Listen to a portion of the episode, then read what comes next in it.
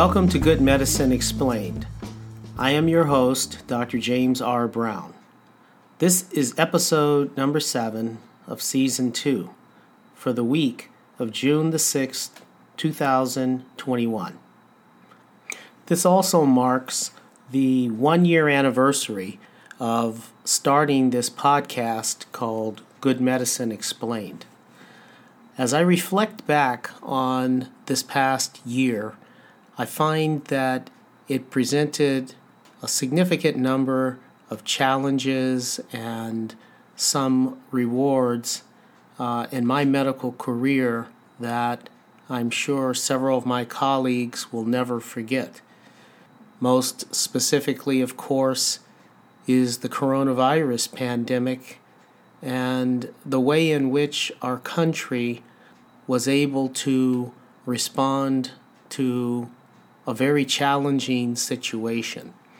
As a physician, I think uh, there's great uh, relief in the development of an effective vaccine that has been uh, literally uh, able to bring this infection under a more reasonable set of controls.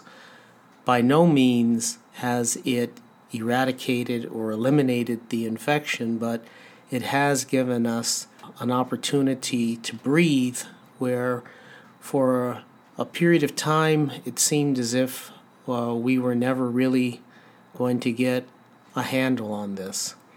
So I'm very grateful to God, to the people that were directly responsible for the development of the vaccine, and for the many, many people who have had trust and believe in our medical uh, science world and community for providing safe protective means of uh, keeping everyone healthy and well.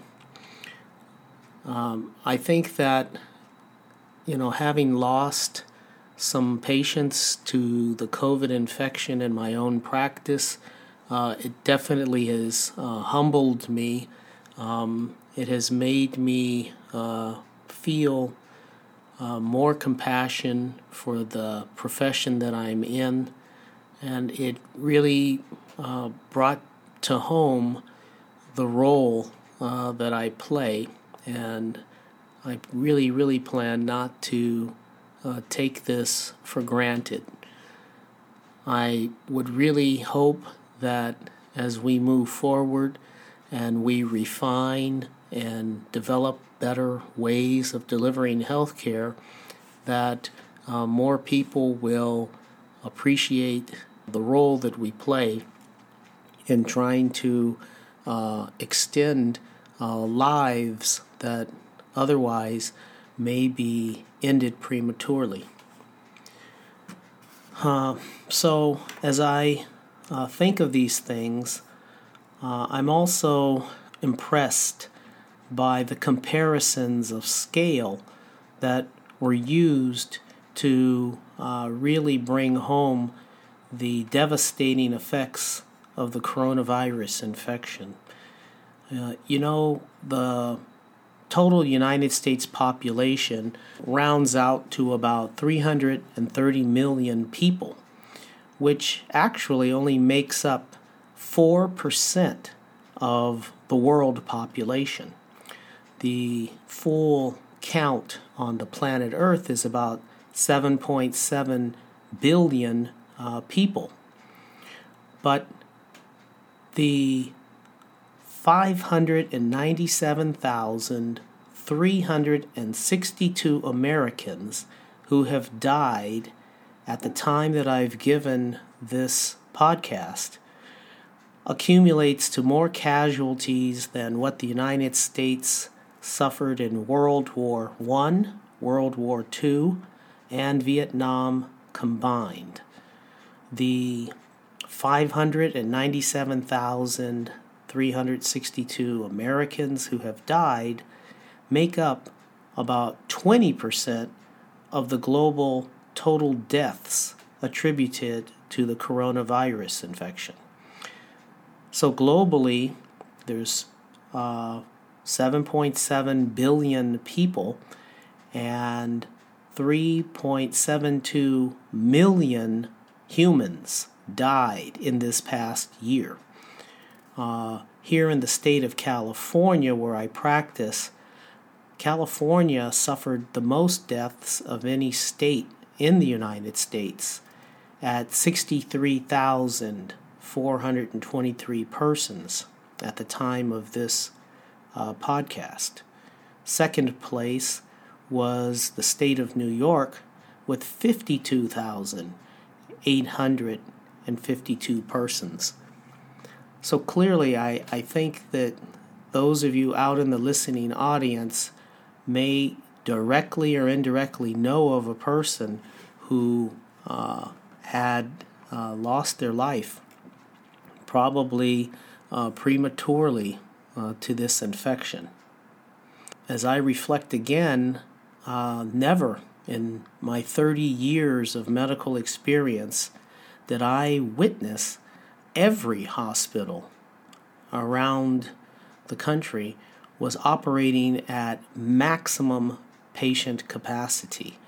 And I witnessed uh, some unquestionable events uh, for people going to the E R seeking help and being turned away. And many people that would normally have been admitted for health conditions were not because of the need for beds. Um, I know a lot of people suffered in silence, uh, not wanting to potentially risk exposure, going to an emergency room, and it also uh, laid heavily on our minds and hearts, uh, thinking about the limitations that we were operating under. I must admit that it is somewhat discouraging to see that so many people who potentially could benefit from a vaccine are choosing not to receive it, and I only hope that this does not uh, backfire on us and lead to a resurgence of a more resistant variant strain of the infection. Um, it's also at this point where I'd like to kind of reflect on some of the uh, events and observations that patients brought to my attention during the pandemic. And I would like to provide another viewpoint and some suggestions for moving forward health-wise from this point. As everyone knows, what we now think of as normal health care before the pandemic was already a system that was not serving uh, the needs for the majority of uh, many people. And we could see the effects of that healthcare system as the coronavirus infection raced through the U S population. Um, I tend to think about a good comparison of a professional sports team, a sport of your choice, uh, which has a uh, host of multi-million dollar athletes, and having that team defeated multiple, multiple times by a lesser-known ragtag collection of amateur athletes. Uh, if that were to have happened, certainly that uh, professional team would be making every possible correction that they could uh, not to be embarrassed uh, by such a uh, disproportionate uh, level of skill. And you know, here in the United States, we really should be embarrassed by the manner in which this infection uh, went through our population and the health care that didn't seem to meet uh, the quick, high, immediate demand. So uh, here are some of my recommendations and thoughts uh, about what we can do moving forward. Number one, I recommend to everyone that you give yourself the first hour of every morning, or if you work shifts, the first hour that you wake before going to work. Uh, the first hour should be dedicated to your personal well-being.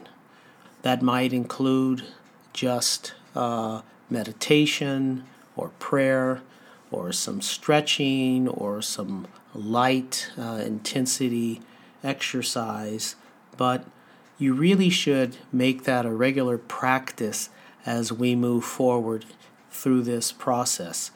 Uh, I have found that for those who were taking advantage of the extra time, uh, they did improve uh, their general health profile. So uh, you might consider uh, setting things up uh, the night before, so it's easier for you to transition out of sleep and get to whatever system will set the stage uh, for a positive outcome for your day. Uh, number two, I really think it's important that we become more mindful about the quality and sources of food rather than the quantity and convenience of meal preparations. Um, Again, there were some patients in my practice that because they weren't able to uh, have fast food every day for lunch or for other uh, nutrition options, they lost uh, a significant amount of weight, and they literally did not uh, do any additional uh, interactions such as more exercise or other activities. We have to remember that the primary purpose of food is to nourish the cells of your body. So I would recommend that everyone consider spending a little more time each week uh, creating meal plans. I think that you should try to eat a good meal before you go out to grocery shop, which could help reduce the impulse shopping that some of us frequently do. Uh, I also think it would be helpful if you consider shopping at grocery store chains that cater more to the healthier options like Sprouts or Trader Joe's or Whole Foods. And I do confess that I have no uh, financial interest in those institutions, but I do know that they generally uh, minimize some of the less healthy food options. Just as a successful business doesn't just happen, uh, people are planning, they're making processes and systems to create and reevaluate the business's efficiency and productivity. We, in turn, as individuals, should be treating our bodies and our health in a similar fashion. Um, my third thought is to minimize stress and negativity. For some individuals, that might mean turning off the television or limiting interactions with certain folks. It's also very important not to live beyond your means. And by that I mean uh, try to free yourself from financial obligations that force you to work longer or harder than for the brief moment of fun you are paying so much for. I also recommend uh, that we start thinking more locally and keep in mind that you would want to utilize and patronize your local and regional businesses. Uh, if your community or region is lacking and essential resources, I think now's the time to start working on helping to acquire and provide for that deficiency. I think also in this uh, period of time, it's important that you have a very strong internet and Wi-Fi connectivity as we continue to move forward in the twenty-first century and more uh, processes and operations are taking place by computer. Another thought that I had uh, through my patients and my own experience is to plan for a rainy day. But don't hoard toilet tissue and water. Uh, try to achieve and maintain enough food, water, and other routine home supplies for a two to three week period of time maximum. And then, of course, rotate your supplies. Uh, any longer than a three, four week period of time, items aren't very fresh, or they're more likely going to be heavily laden with uh, preservatives and other non-essential nutrients. I also believe it's important to be ecology-minded. I found it interesting that during the peak of the pandemic, when there was a uh, great limit on non-essential workers, that the pollution output was significantly down, and Mother Nature seemed to be getting a brief reprieve. Uh, And if your employer is offering any of the options of working remotely from home, I would hope that some of you would consider doing that more uh, so that we're not contributing more carbon output into the environment. I personally uh, started doing composting in my home uh, with all of my food uh, sources and Uh, my brown waste from the yard, and I found this to be a very positive change and uh, I believe a good way to reduce my carbon footprint. Um, I still uh, believe that we need to maintain strong immune systems, so that would include trying to get seven to eight hours of restful sleep every night. Uh, you want to try to get about forty minutes of low to moderate intensity exercise four days a week. You want to try to drink at least forty-eight ounces of water every day, and actually more on the hot summer months that are coming ahead. Uh, you should try to eat at least two pieces of fruit and about four cups uh, or the equivalent of vegetables every day. And uh, even when doing that, you might even consider supporting your immune system uh, with micronutrients and vitamins like vitamin A and vitamin B six, vitamin D, of course, vitamin E, and folic acid, and then some of the trace minerals and elements like iron and zinc and copper and selenium.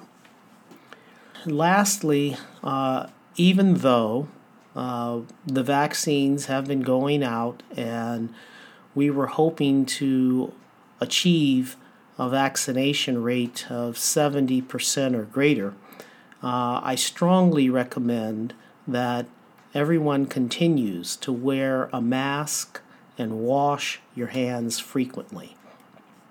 You cannot trust that everyone you come into contact with has actually received their vaccine shots. And there are still variant strains of the virus that are circulating in small pockets around the world and around this country. And not knowing how that behavior is going to play out, I think you should always uh, be conservative in your uh, means of protecting yourself uh, from incidental uh, appearing events. So my take-home message from this episode is, as we move out of the coronavirus pandemic, everyone needs to re-examine the impact, the response, and the outcomes it has taken on your personal life, particularly your health. Number two, moving forward, every family needs to develop a cost-effective, comprehensive health management plan that works and supports their sanity and well-being.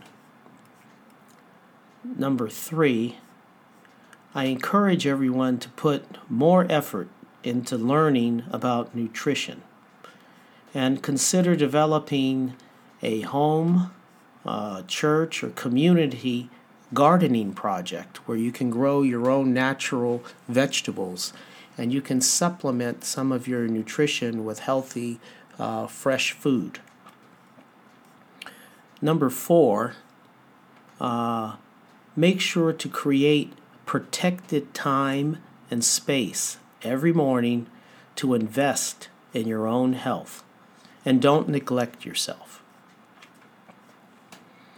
If this particular topic or any of the previous episodes have provoked questions for you, be reassured that I do regular Q and A's on my Instagram account at J R Brown M D, where you may submit your questions there through direct message.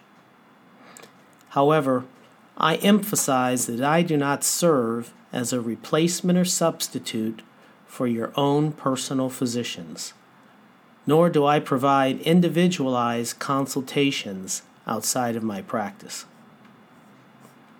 As I regularly do, I'd like to take this opportunity to thank my podcast team, Lauren and Natalie, who really are responsible for making this podcast and all my social media possible.